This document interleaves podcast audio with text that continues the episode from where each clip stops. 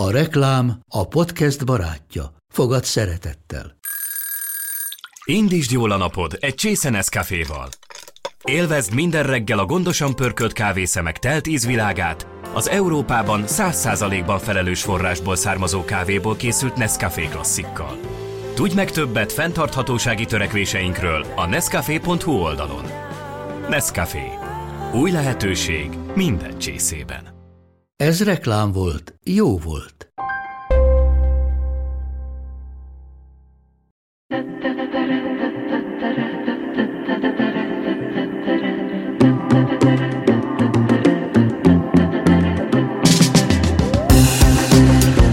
Neked könnyű, mert híres vagy, mert van pénzed, mert jól nézel ki.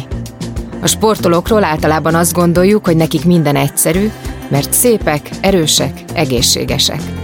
Pedig a sikerek mögött rengeteg küzdelem, munka és szenvedés van. A visszavonulás traumatikus is lehet, főleg ha nem a sportoló saját döntése. Buzsáki Ákos futbalistának 33 évesen egyik napról a másikra kellett szembenéznie azzal, hogy összetört az üvegkastély, amit sok éven át épített. A harmonikus élethez nagyon fontos, hogy olyan emberekkel vegyük körül magunkat, akik hozzánk hasonlóan gondolkodnak, és egy podcast is akkor jó, ha olyan támogató áll mellé, akivel azonosak az értékeink. A neked könnyű legfontosabb partnere a Volvo Autó Hungária. Hogy miért találtunk egymásra, azt hallgassátok meg tőlük. Utána pedig rögtön kezdjük a beszélgetést. A Volvo-nak megalakulása óta a világ és a benne lévő emberek a legfontosabbak. Tudjuk, milyen nehéz a gyorsan és folyton változó világunkban helytállni, és hisszük, hogy a harmónia megteremtéséhez főként önismeretre, tudatosságra és időre van szükségünk. Ezért támogatjuk a Neked Könnyű podcastet, és ezért készítünk olyan intelligens, környezetbarát és emberközpontú technológiákkal felszerelt autókat, amelyek a közlekedés minden résztvevőjének, így a benne ülőknek is biztonságot és nyugalmat adnak. Hiszen ha pszichésen kevésbé megterhelő a vezetés, több időnk és energiánk marad az emberi kapcsolatainkra és magunkra, vagyis mindarra, ami igazán fontos.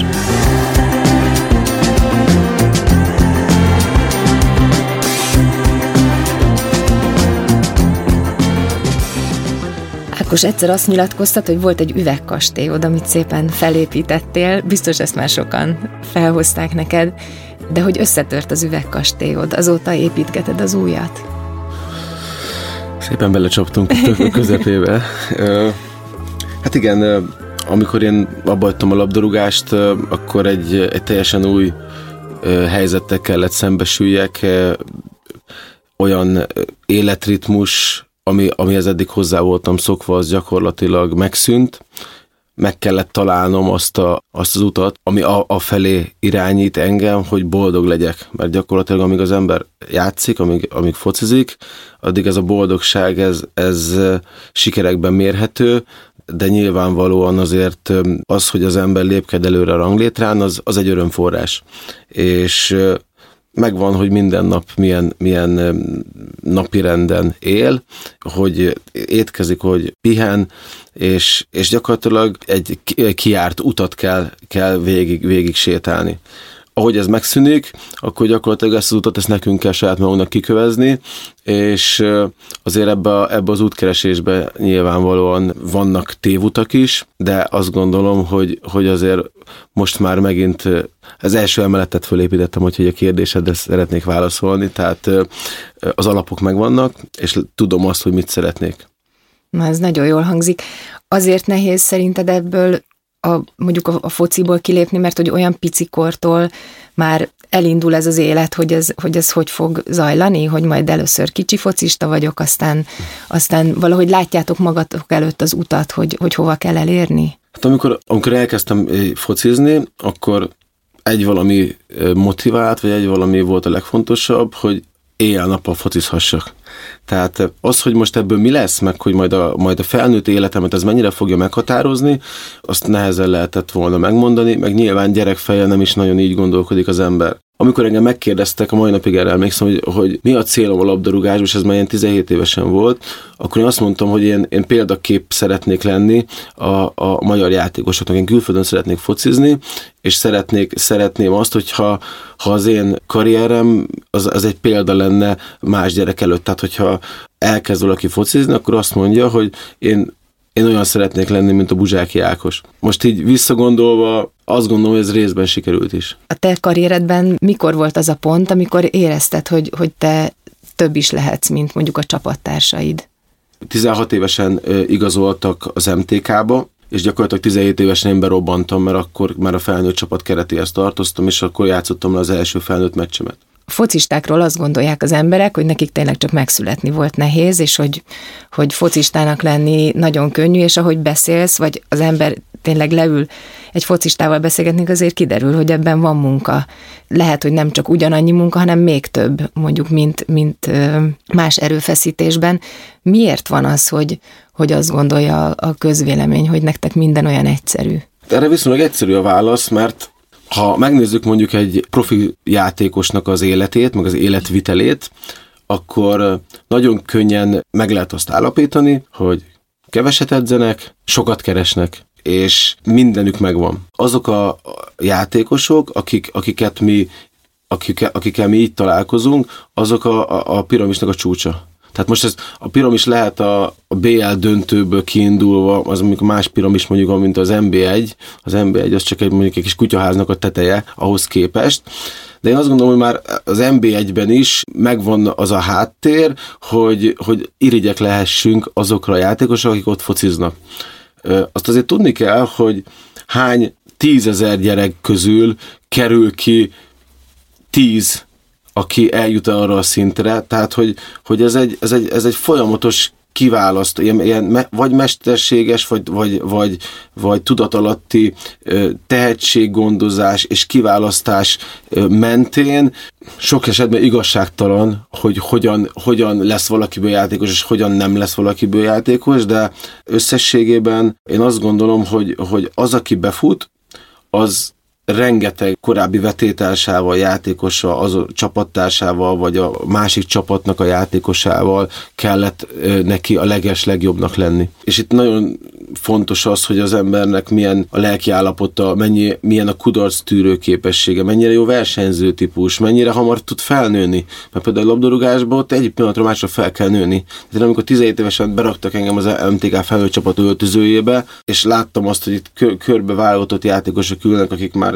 több száz meccset lejátszottak, de attól függetlenül én ugyanolyan tagja vagyok ennek a csapatnak, tehát ha ehhez valaki nem tud pillanatokat felnőni, akkor ki fog, ki fog, ki fog onnan, onnan esni. Szóval irigylésre méltó az, ha valaki eljut erre a szintre, és ez teljesen jogos, hogy valaki példaképként tekint őket, valaki negatívan nyilatkozik róluk, mert nem lát bele ebbe az egész rendszerbe, viszont összességében ez egy nagyon-nagyon hosszú útnak a vége és ezen az úton nem, nem sőt, nagyon kevesen tudnak végigmenni, inkább így fogalmazok. És hát ennek az útnak nagyon hamar vége is lesz, tehát nem olyan, mint egy, egy normális munkában a, a karrier, hogy azért az nyugdíjig tart, hanem, hanem sokkal hamarabb vége van és ez az a része talán, ami nagyon nehéz, mert ugye erre nehéz felkészülni. De 33 évesen egy sérülés miatt kellett, hogy abba hagyd az aktív játékot. Erről mesélsz nekem egy kicsit. Persze. Igazából a labdarúgásban senki nem tud tervezni előre, évekre sem, mert szerződés alapon vannak a játékosok megfizetve, azok a szerződések egy, kettő, három, négy, jó esetben mondjuk öt éves szerződés. Mondjuk, ha az emberek van egy három éves szerződése, a három éves szerződés azért kötik a játékosra, mert elvárják tőle a teljesítményt.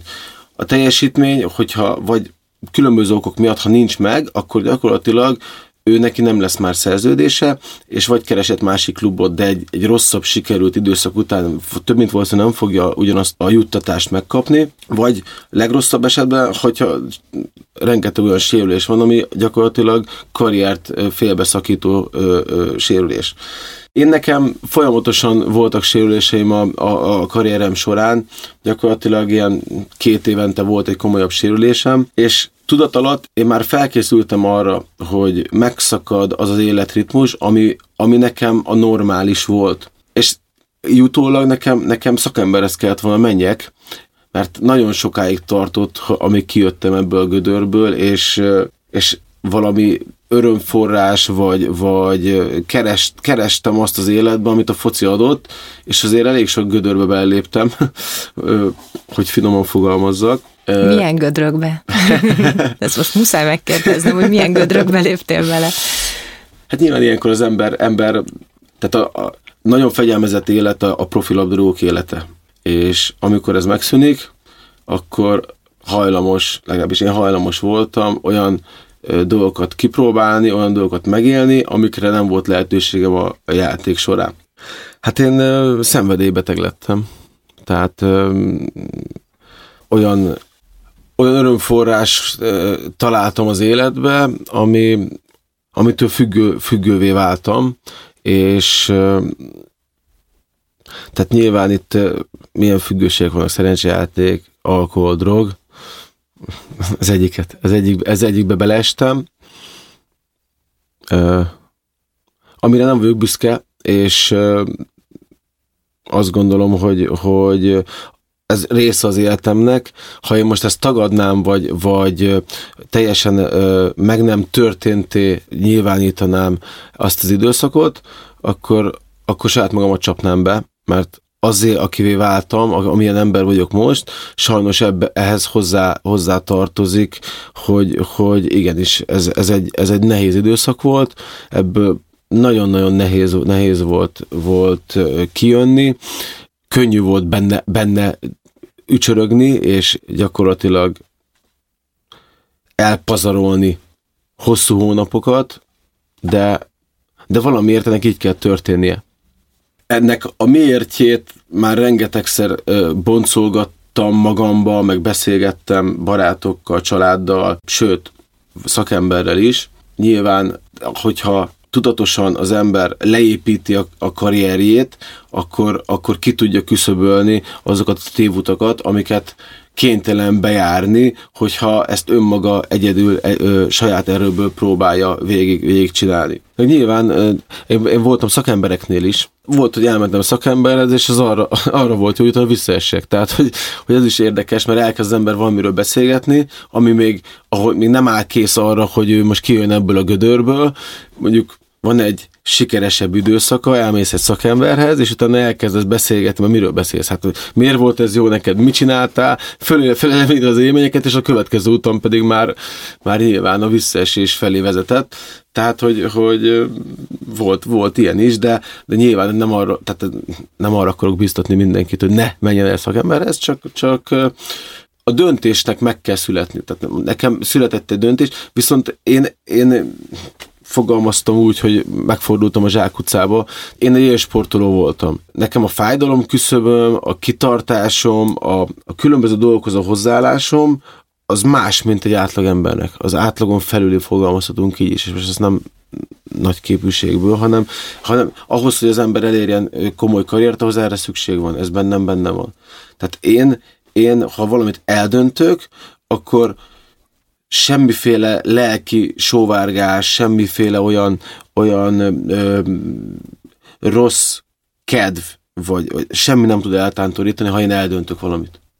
És ezt, amikor én ezt eldöntöttem, én azért mondtam, megfordultam a zsákutcába, mert nekem ez nem hosszú, hosszú évek vagy hónapoknak volt a, a, a, a végterméke, hogy most, most itt vagyok, és, és veled beszélgetek, és jól érzem magam, hanem, hanem ez egy döntés. Meghoztam, puff, kész. Onnantól kezdve ez, ez egy, ez egy olyan dolog, ami, amit én el, elhatároztam.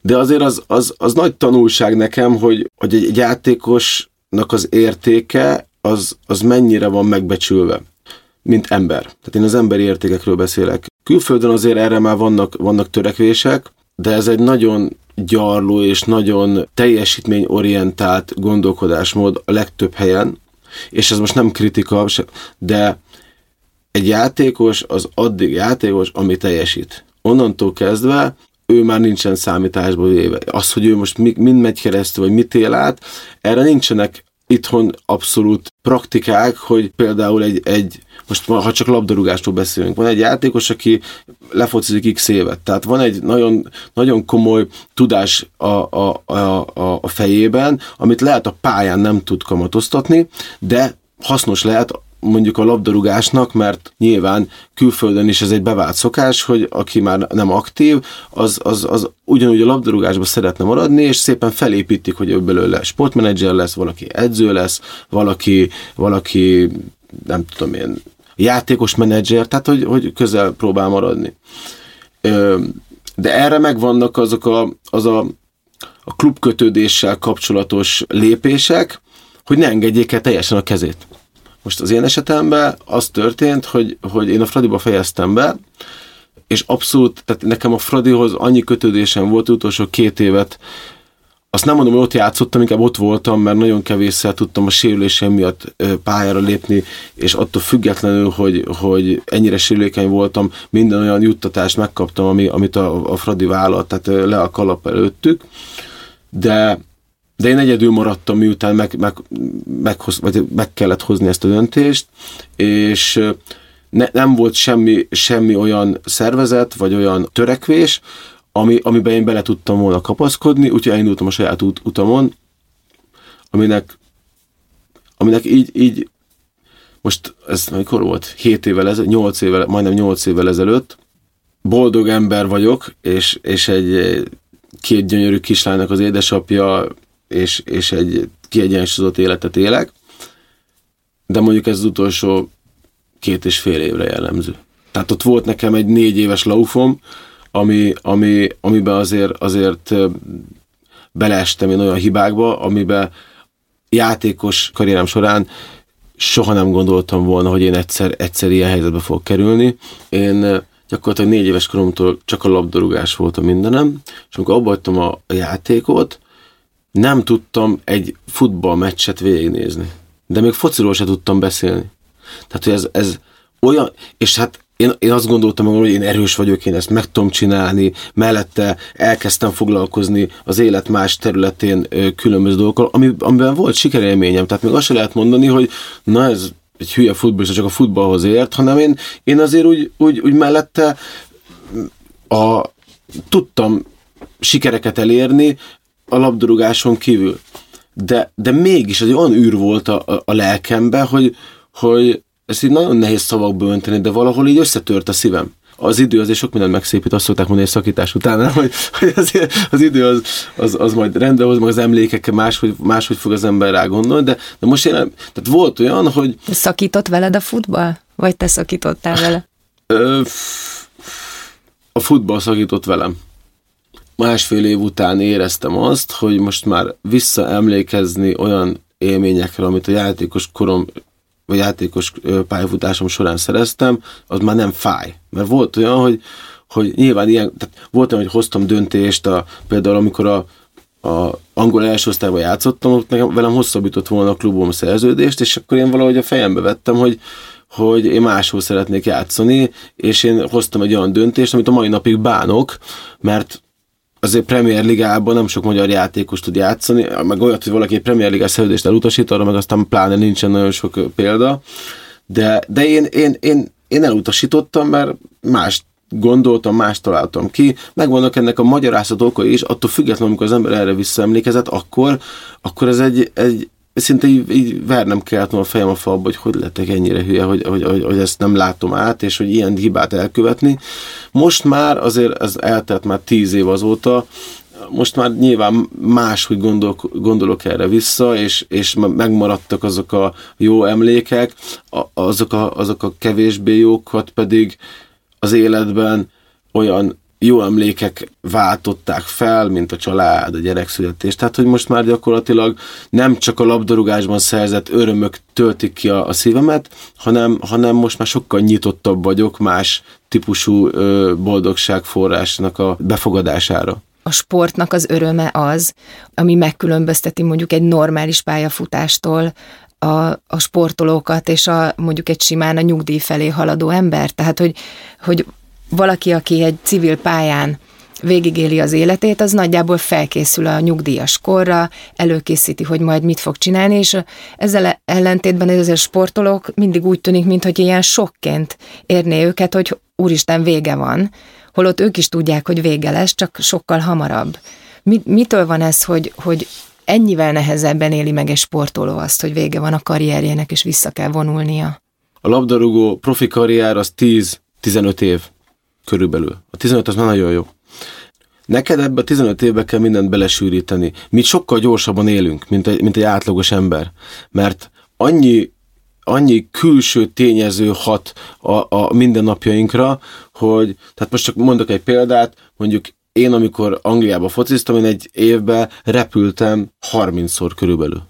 És ebben érezted azt, hogy egy kicsit így egyedül vagytok hagyva, vagy mentálisan nem segítettek benneteket. Azt tudom, hogy Angliában már létezik olyan, hogy aki befejezi a karrierjét, a, focistáknak létezik ilyen zöld vonal, hogy segítséget uh-huh. kérhetnek. De ez miért nincsen vajon korábban, hogy erre az egészre fel tudjanak uh-huh. készülni? Azért azt tudni kell, hogy Angliában az rendszer az úgy lett felépítve, hogy van egy nagyon-nagyon komoly háttérrel rendelkező vállalkozás, vagy nem tudom, egy, egy, egy, egy olyan szervezet, aki azzal foglalkozik, hogy a játékosoknak a lehető legtöbbet meg tudják adni, és ez nem csak a, a karrier során, hanem a karrier után ebbe a, ebbe a szervezetbe a, automatikusan megy bele a havi fizetésből pénz. Amiről mi nem is tudunk, mert amit én megállapodok a klubbal, azt ők nekem kifizetik, de ezen felül a klub fizet, nem tudom én, a fizetésednek az egy százalékát ennek a szervezetnek. Aki, ha te mondjuk és most Angliáról beszélünk, ha te mondjuk villanyszerelő szeretnél lenni, miután abba a labdarúgást, akkor ők kifizetik neked a villanyszerelői tanfolyamnak a költségét. Ha edző szeretnél lenni, akkor jelentkezz, végezd el az edzőt, és utána kifizetik neked azt a pénzt, amiben ez a, ez, a, ez, a, ez a tanfolyam került. Ha nyelvet szeretnél tanulni, akkor abba segítenek. És a klub egyébként szól ezeknek a játékosoknak? Tehát figyelik őket, hogy ki az, aki lelkileg vagy mentálisan nincs a helyén, vagy mindenkire rá van bízva? Hát ez, ez amiről most beszéltem, ez inkább azokra vonatkozik, akik a karrierik, karrierik után vannak.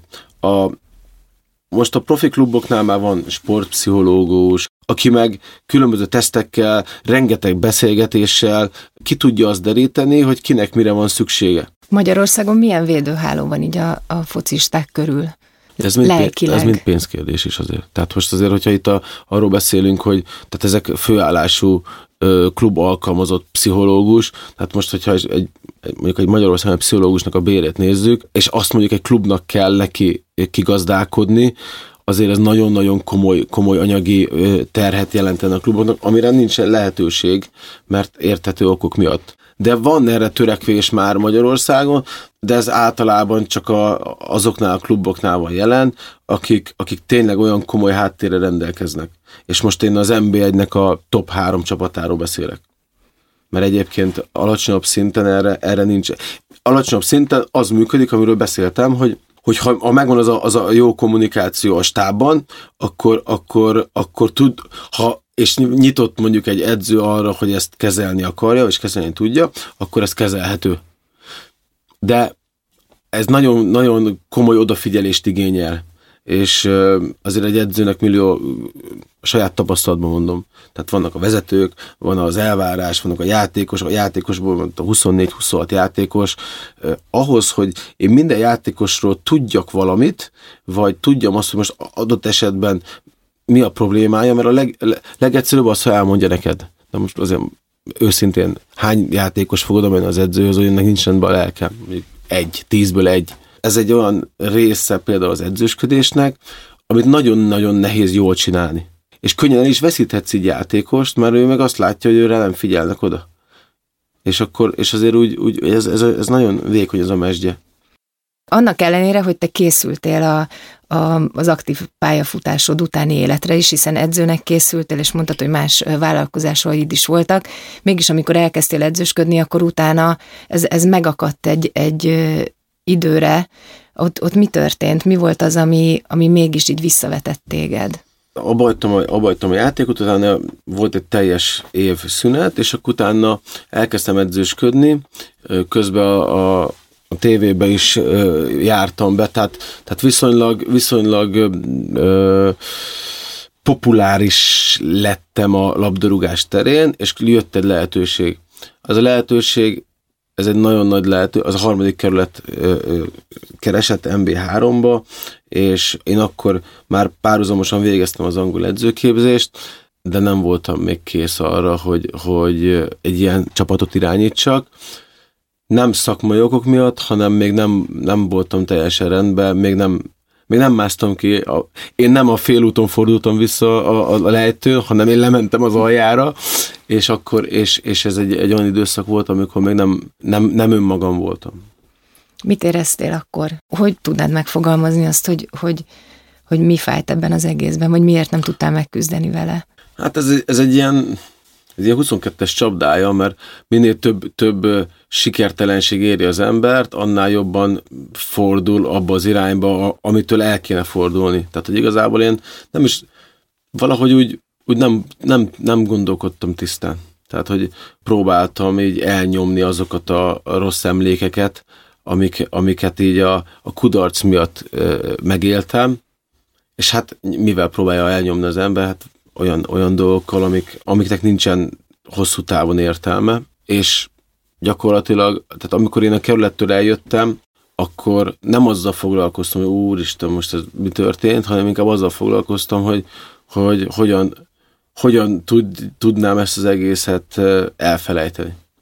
Ez, ez csak azért volt, hogy el tud felejteni, vagy, a, vagy az előtte levő 30 év fegyelmét próbáltad magadról lerázni, az, hogy neked mindig teljesítened kellett, és mindig elvárások voltak veled szemben. Volt bennem egy kontraszt, tehát, hogy, hogy a játékosként valahogy mindig, amit nagyon akartam, azt elértem. És, és ez kialakult bennem, tehát egy ilyen, nálam minden vagy fekete, vagy fehér, tehát hogy úgy, úgy, úgy én egy maximalista ember vagyok, aki, aki ilyen félmunkát nem nagyon szoktam végezni. És én azt éreztem, hogy amikor tehát akkor abban az időszakban nem voltam annyira önmagam, és akkor nem tudtam megfeszülni bizonyos dolgokért. Tehát, tehát gyeng, gyengének éreztem magam. Lehet ez a legjobb szó. Nem voltam erős. Én mindig erős voltam, tehát a játékos, tehát keresztszak szakadásból, amikor azt mondták, hogy, hogy, hogy ráadásul komplikáció volt a műtétnél, hogy, hogy ebben nagyon nehéz lesz visszajönni. Én abból öt, öt és fél hónap alatt visszajöttem, mert erőn felül megfeszültem, és amikor a konditerembe kellett a, a, a csontvékony lábamat megerősíteni, akkor végigcsináltam azokat az edzéseket. Tehát, hogy dolgozott bennem egyfajta olyan belső erő, amit így, így egyik pillanatra a másikra így eltűnt. De mondhatom ezt például az életvitel, fogyókúra, én hízékony vagyok, és én mindig, mindig precízen ö, odafigyeltem magamra. Ebben az időszakban fogyókúra, két nap után már így, így elengedtem, hogy inkább eszek. Tehát, hogy, hogy nem, valahogy elvesztettem azt, a, azt, ami vagyok valójában. És igazából én akkor kezdtem el ebbe az egészből kijönni, amikor ezt úgy fel is fogtam, hogy ez nem én vagyok, hogy nekem ezen, e, tehát nekem vissza kell, vissza kell állítanom magamat, vissza kell térjek ahhoz az önmagamhoz, mert, mert most jelen pillanatban, ami, amivé váltam, az nem tetszik saját magamnak. És magatól ö, jöttél erre rá, vagy ki vagy, mi volt az, aki elkezdett hát, ebből kirángatni? Végig, végig kísérték ezt az utat. Nyilván a, a, a párom, akkor a folyamatában azért jöttek a gyerekek, a szüleim, azért, azért úgy szerencsére sok olyan ember van körülöttem, akik, akik, akik segítettek és támogattak, és olyan helyzetekbe is tá- tehát kinyitották a szívüket irányomba, amikor, amikor már nagyon, már máshol lehet, hogy ezt nem, nem kopták volna meg.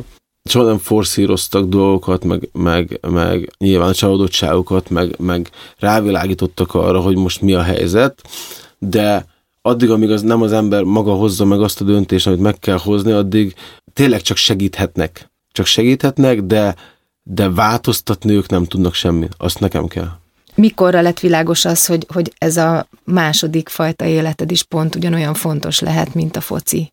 Az idő, idővel alakult ez ki.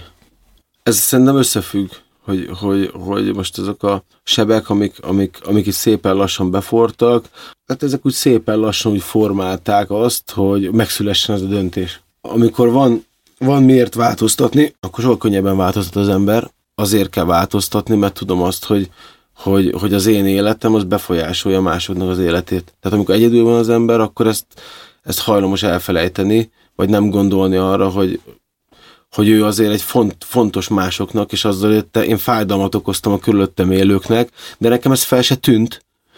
Csak így, így amikor úgy, úgy olyan külső impulzusok értek, hogy a gyerekekkel kapcsolatban, amiket már mondtam, akkor úgy, úgy, úgy így először még teljesen csuk volt, és akkor szépen lassan kezdett kinyílni, és akkor hozza az ember jó döntést, amikor már lát. Ha érdekel az előbbi téma pszichológiai háttere, hallgass meg a szünet utáni rövid beszélgetést. Vendégünk Els Tipkovics Erika pszichoterapeuta, aki a Személyiségfejlesztő Akadémia vezetője.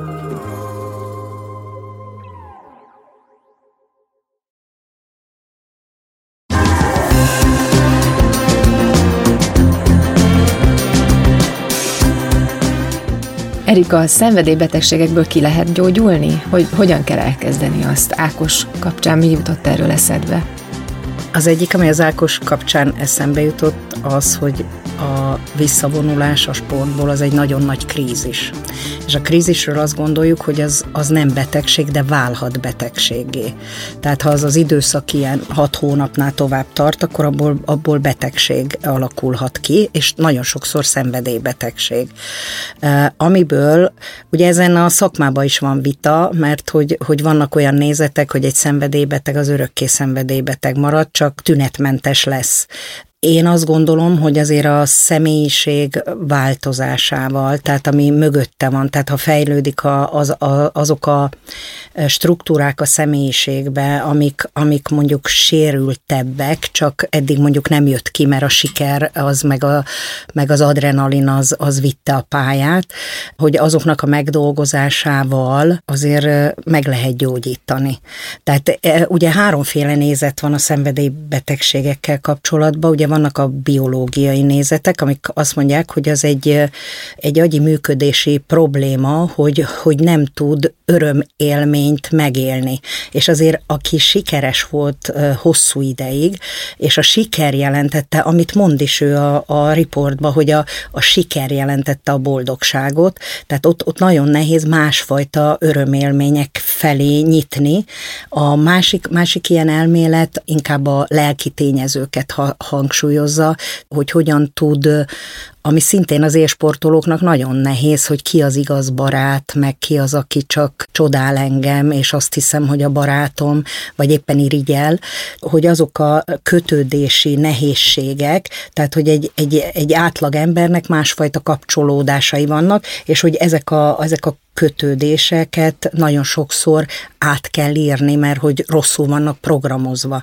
És aztán mellette meg a, a, a lelki tényezők hangsúlyozásában még egy, egy nagyon fontos elem van, hogy, hogy erős a frusztráció. Tehát ez a frusztráció, és a frusztrációnak mindig agresszió a következménye. És gyakorlatilag a szenvedélybetegség egy önagresszió, mert naponta viszem fizikálisan is magamat rossz állapotba, tehát bántom magamat, és utána ráadásul még nagy bűntudatom van, és bántom a környezetemet is, mert a környezetnek sem tetszik ez, tehát nekik is nehéz ezt kezelni, és ott is mindig a frusztrációt kell megdolgozni. Tehát, hogy mitől is vagyok én frusztrált. Ugye a frusztráció azt jelenti, hogy a, hogy a célom akadályba ütközik, és ettől rosszabb lelkiállapotba kerülök. Na most, ha én nekem az a célom, hogy én élsportoló legyek, és az ugye a sérülések miatt akadályba ütközik, akkor elindul egy ilyen önagresszív tendencia, és nyilván aki, aki érzelmesebb ember, az nem akarja a környezet felé adni az agressziót, hanem, hanem nagyon sok esetben önmagá felé irányítja, és, és a harmadik ilyen elmélet pedig a, a szociális elméletek, azok azt mondják, hogy a szenvedélybetegség mögött nagyon sokszor ilyen kapcsolati hiányok vannak, és nem is a családi kapcsolatokba csak, hanem azokat a társas kapcsolatokat, amit mondjuk egy átlagember megél a, a munkahelyén, a, nyilván ők is közösségben fejlődnek, mint sportolók, de azért ott örök verseny van, és hogy, hogy ez, hogy nekem a legjobbnak kell lenni, meg, meg még jobbnak kell lenni, meg ki hova jut ki, meg, és állandóan változnak, mondjuk egy fotbalistán, hogy melyik csapatba játszik, annak megfelelően az egész környezete változik, és akkor ez a, ez a sok-sok alkalmazkodás, de közben én vagyok a sztár, és, és ennek a, és annak is kell lenni, tehát hogy, hogy, hogy ezek is nehezítik. Én azt gondolom, hogy ha, ha ezeket a mögöttes problémákat, ami azért mélyen van a személyiségbe, ezeket megoldjuk, akkor azért valamilyen szintig a szenvedélybetegség gyógyítható. Ebben az esetben tulajdonképpen a, hiányzik egyszer csak a cél, Tehát, hogy amíg, amíg sportolt, és amíg, amíg futballozott az Ákos, addig minden héten volt egy cél, amit ő el akart érni, és egyszer, egyszer csak ennek vége lett. Ez az adrenalin, ez az, ami utána pótolhatatlan egy átlagos életben? Igen, és nagyon sokszor a szenvedélybetegség pótolja. Csak utána meg jön a bűntudat. Tehát nem az az érzés van, amikor, mint mikor nyert meccsünk van, és akkor van egy hatalmas eufória, hanem hogy, hogy, hogy nincsen öröm, hanem inkább a bűntudat van, meg az önvád. De hogy a szenvedélybetegségben azt kell látni, hogy, hogy nagyon erős a sóvárgás. Tehát a sóvárgás arra, hogy, hogy miközben aggyal azt tudom, hogy ezt nem kéne csinálnom, de olyan szinte kontrollálhatatlan a sóvárgás, és ugye nehéz az életet kontrollálni annak, akinek minden perce be volt osztva. Tehát megvolt, hogy mikor meccs, mit kell csinálni, mikor, mikor edzés, mikor edzőtábor, mikor, mikor hol vagyok külföldön, amiről ő is beszél, hogy most főszállok a repülőre, megyek, aztán leszállok, és, és megvolt, hogy mit kell. Most meg egy szélesek spektrumba kellene élni, és hogy ez, ez nagyon nehéz. És egyáltalán a sportnak az abba hagyása, én egyébként nagyon sok ilyen sportolóval dolgoztam, akik utána, mert nem csak szenvedélybetegség irányába lehet elmenni, hanem mondjuk pszichoszomatikus betegségek, tehát például irritábilis bélszindrómától kezdve a refluxokig, a, egy csomó, az átlagembernek is van egy csomó ilyen pszichoszomatikus betegsége, ami nagyon sokszor attól van, hogy egy krízis helyzetet nem tudott földolgozni. Mert hogy a krízis az egy normális jelenség, tehát ez az, amit sokan nem tudnak, hogy nagyon sokszor, amikor nehéz helyzetbe kerülünk, és ugyanez a munkahely elvesztése mondjuk egy átlagembernek, a vállások, a halálesetek, valaki közelének az elvesztés, ezek mind krízis állapotok. És hogy, hogy ilyenfajta krízis mindenkinek az életébe van. Mikortól tudjuk, hogy, hogy valami nem csak egy probléma, vagy egy megoldandó feladat, hanem, hanem az már krízis? Az életünkben, egy átlagember. Ha, ha ezt a feladatot nem tudom egyszerre megoldani.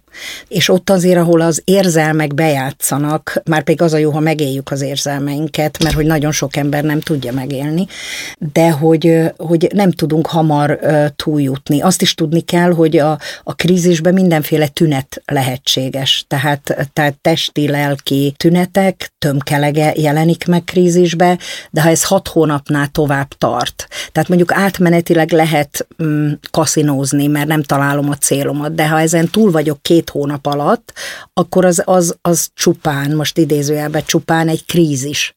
Ha viszont nem vagyok túl rajta, hanem hosszabb ideig tart, akkor az már betegség. És ugye a kríziseknek is az, azt kell tudni, hogy vannak ilyen úgynevezett fejlődési krízisek, és ugye én a sportolóknál azt is látom, hogy, hogy az, az nehéz, hogy a, hogy a serdülőkor is kimarad. Tehát a serdülő kornak az időszaka az, hogy próbáljak ki mindent. És mivel ők ilyen nagyon fegyelmezett életet élnek, és, és, és az életük nagy része a teljesítményekről szól, ezért ezt a ezt az újra próbálgatást, meg a képességeimnek a kipróbálgatása, tehát ami ugye a szülőknek hajmeresztő, de hogy, hogy, hogy, hogy nehéz utána, hogy, hogy valaki mondjuk hát ugye pont Krisztusi korú, 33 éves, tehát hogy, hogy ott 33 évesen, hogy mi az, amit nem csináltam az életembe, és megpróbáljam, és hogy, és hogy ne ragadjak benne. Tehát, hogy, hogy ez, ez azért, azért nem egyszerű, mert valahol én meg azt gondolom, hogy a kamaszkor nem maradhat ki. Tehát az, az valamikor előbb-utóbb előjön. Tehát nem lehet azt büntetlenül kihagyni, pedig élsportoló csak úgy tud lenni valaki, hogy, hogy teljesen kimarad a kamaszkora. Tehát a csajozások, a motorozások, a, a más hobbik kipróbálásának, mert hogy nincs rá idő, és koncentrálni kell a teljesítményre. Hiába vannak közben olyan euforikus győzelmek, ez, ez nem tudja pótolni ezt. Egy darabig igen. Tehát úgyis azért nincs addig gond, amíg vannak az eufórikus győzelmek, meg vannak a sikerek. Ugye, ugye nagyon, nagyon, nagyon szépen mondja is Ákos, hogy neki a sikerek jelentették a boldogságot. Azért, mikor először találkozik ezzel, hogy ő valamennyire mellőzötté vált, hogy, hogy neki kell menni azután, hogy mondjuk észrevegyék, és ez nem természetes, az nehéz, az újfajta képességet, és hogy, hogy pont a krízisben ez a lényeg, hogy, hogy újfajta képességeket kellene megtanulni, meg újfajta megküzdéseket, és ehhez nagyon sokszor egyébként segítség kell. És akkor ugye a krízisekhez, már ezen is gondolkodtam, amikor meghallgattam a, az Ákossal a riportot, hogy ugye nála egybe is esik, hogy, hogy van egy, egy fejlődési krízis is, mert 33 éves, gyakorlatilag igazán, igazán azzal, hogy ez a sport elmarad, ahogy beszél is róla, hogy, hogy, hogy fontosabbá vált a családom, meg a, tehát hogy ez a felnőtt férfivá, apává válás e, időszaka, ez egy természetes krízis. És akkor még van, van hozzá ez, hogy, hogy, hogy a, abba kellett hagynom a, a focit, és már nem én vagyok a sztárjátékos, tehát hogy ez meg egy ilyen aktuális krízis, és, és ez a kettő, ha egybeesik, ezt nevezi a pszichológia krízis mátrixnak, hogyha a kettő egybeesik, tehát az élettani krízis meg ez az aktuális, ez Covid-ban nagyon sokan átélték, mert a Covid is egy nagy krízis. Az, hogy mellettünk háború van, és most olyan anyagi helyzetben vagyunk, amilyenbe. Tehát ez megint egy, egy nem csak gazdasági krízis, hanem az embereknek is ez egy lelki krízis. És amikor ez egy fejlődési krízissel egybeesik, akkor még erősebbek a tünetek, és még nehezebb megtalálni a kiutat belőle. Az előbb említetted, hogy ezeket, hogy egy ilyen krízis nyomán igenis hagyni kell hogy, hogy, hogy ezek az élmények, vagy a, vagy a hatása valahogy kijöjjön. Erről mesélsz még egy picit? Hogy a negatív érzés is érzés. Tehát, hogy azt nehezen veszük tudomásul most a 21. század ilyen boldogság őrületébe, mert nem is tudom, minek nevezzem. Azt tartjuk egészséges személyiségnek, aki mindegyik alapérzelmét meg tudja élni úgy, hogy nem bánt vele azért másokat. Igenis, amikor, amikor a félelem is például attól csökken, ezt megint e, sokan nem, nem tud, nehezen tudják elfogadni, hogy én most félek, hanem, hanem azt a hitet kell kelteni, hogy soha nem félek. Tehát igenis, félek a, a jövőtől, félek, csak nem szabad benne maradni. De ha megélem, megengedem magamnak, hogy érezzek, akkor az előbb átalakul.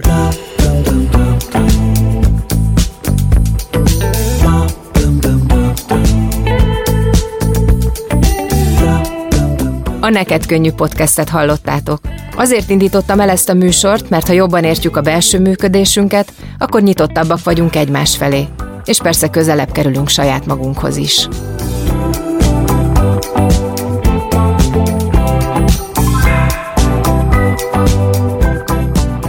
A műsor szerkesztője Mihály Kövi Sára és Regényi Eszter. A sportszakmai tanácsadó Marosi Gergely. A főszerkesztő Neizer Anita, a zenei és utómunka szerkesztő Szűcs Dániel, a kreatív producer Román Balázs, a producer pedig Hampuk Rihárd. Epres Pannit hallottátok.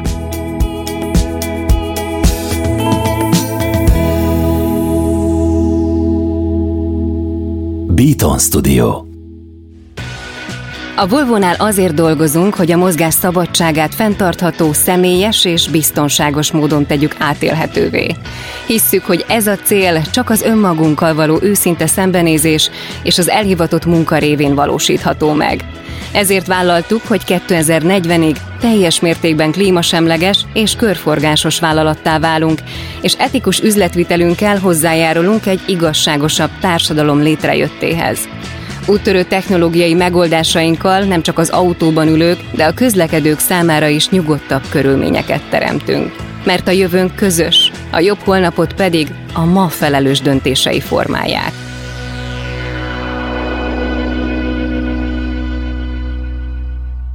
Ha más podcastekre is kíváncsi vagy, hallgassd meg a Béton műsor ajánlóját. El tudod képzelni, hogy a podcastet, amit éppen most hallgattál, fél év múlva már a mesterséges intelligencia generálja? Mi sem. De ha érdekel, eljött már a gépek lázadása. Hallgass bele az Embertelen podcastbe. Orsós Lajos vagyok, a műsor házigazdája. Egyelőre még élőben. Egyelőre. Fedezzük fel együtt, hogyan ismerkedik, randizik, mesél és vitatkozik Betty és Péter, két teljesen mesterséges intelligencia. Lajos, a podcast címét mond még egyszer, Léci. Oké. Okay. Embertelen podcast. Ez egy Béton podcast.